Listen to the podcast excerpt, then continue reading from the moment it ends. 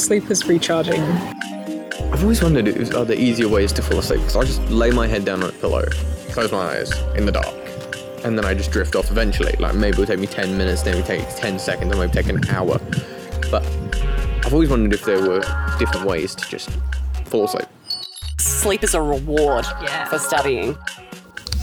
Study Room Season 2 Psyched Up for Study, Episode 3 Sleep.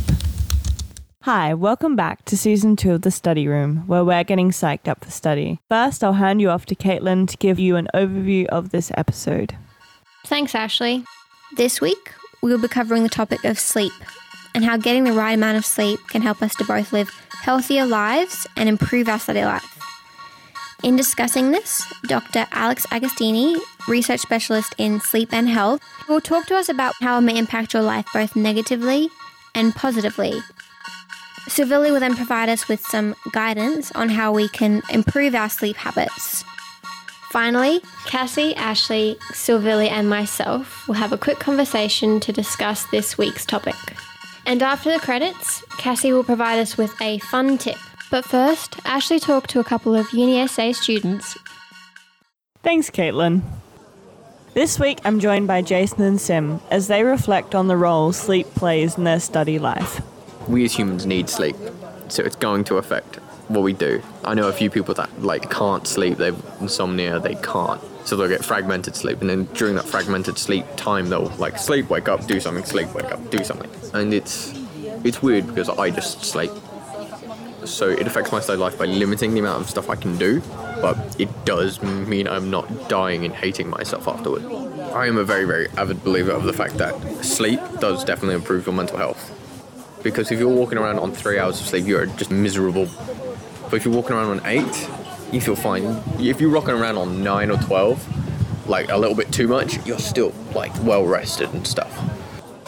Sometimes having a sleep or a day in between looking at the coursework and doing the reading, sometimes it's good to have that night break. And it sort of just sort of all folds in together the next day. Like I've had a chance to really incorporate it. So, we've heard some student perspectives on sleep. What do the experts have to say? My name is Alex Agostini. I am a research associate at the Sleep and Chronobiology Laboratory here at UniSA.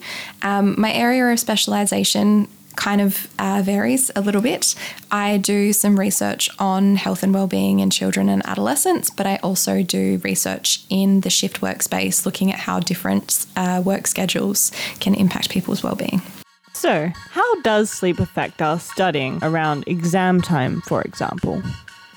When you're not getting enough sleep, it really impacts your ability to deal with things in an exam situation. We know that not getting enough sleep impacts your um, comprehension, your decision making, and also your memory. So, in order for you to um, do well on an exam, you need to be able to comprehend the questions that you're being asked. You need to be able to make decisions about what the best way to answer the question is, um, and you need to be able to remember what you've learned. So, if you're not getting enough sleep around exam time, um, you're not going to be doing well in your exam.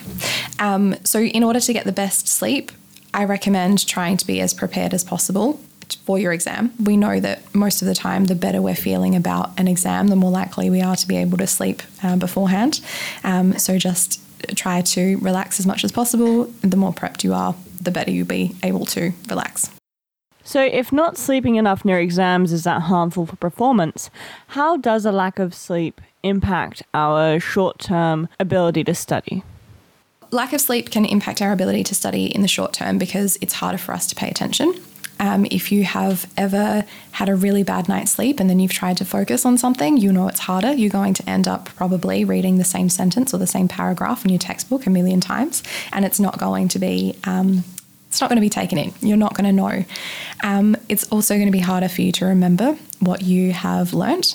Um, and it's going to be harder for you to process that information. So it's just not going to go in and it's definitely not going to stay there. Sleep is really important for memory, so we know it's really great if you do a day of study, um, you're more likely to remember what you've read or what you've learnt if you can sleep, have a good night's sleep afterwards. And now we jump over to Civilli to give us some helpful tips and tricks to help us sleep better and study better.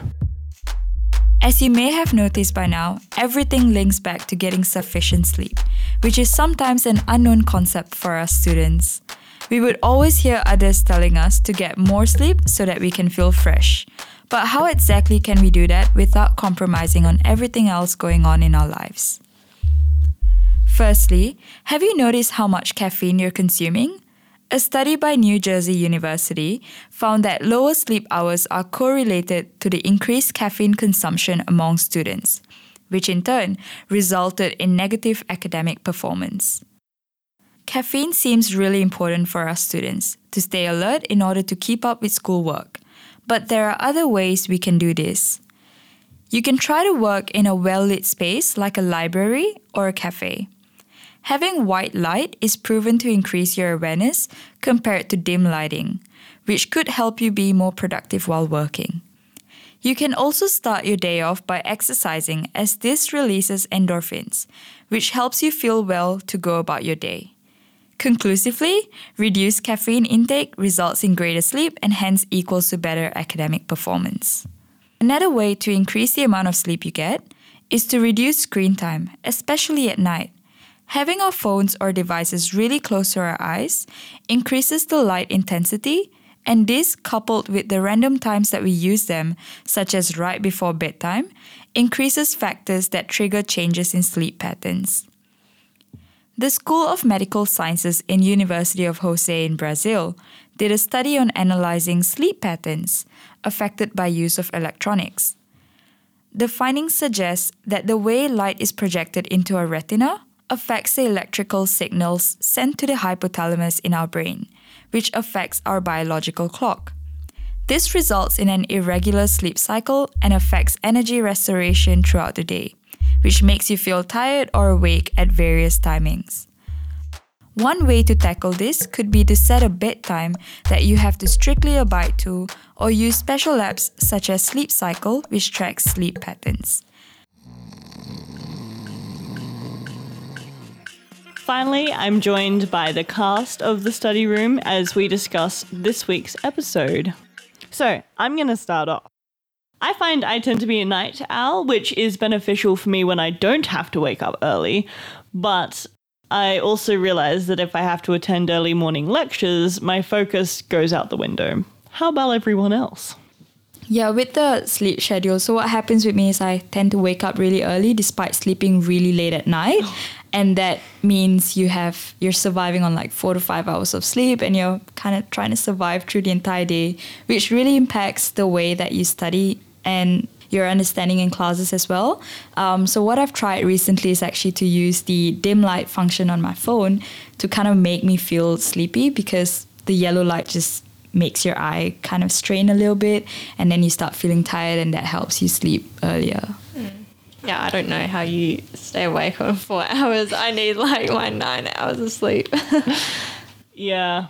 I, I try and avoid caffeine at all costs for lots of reasons, but also because I know sleep will not come otherwise.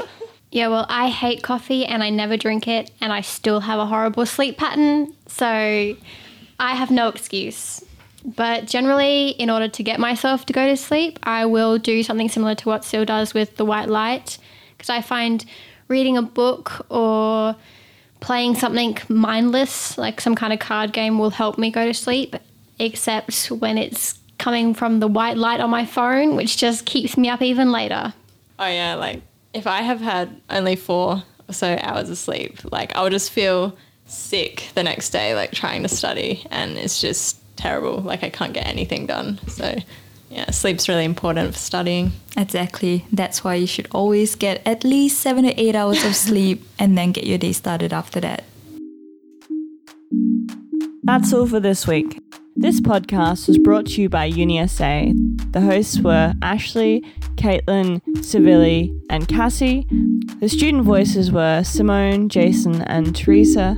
If you're losing sleep or your sleep patterns are erratic for whatever reason that might be, it could be impacting your ability to study.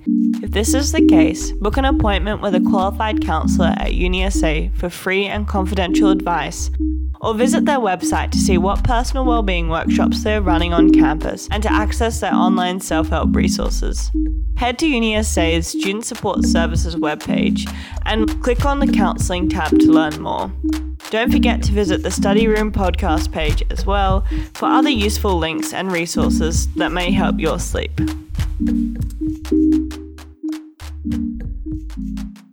Here's a tip about sleep that you may not have heard before. If you take a shower or bath one hour or two before going to bed, it might actually help you to sleep faster because it, your body temperature will be lowered and help to induce sleep.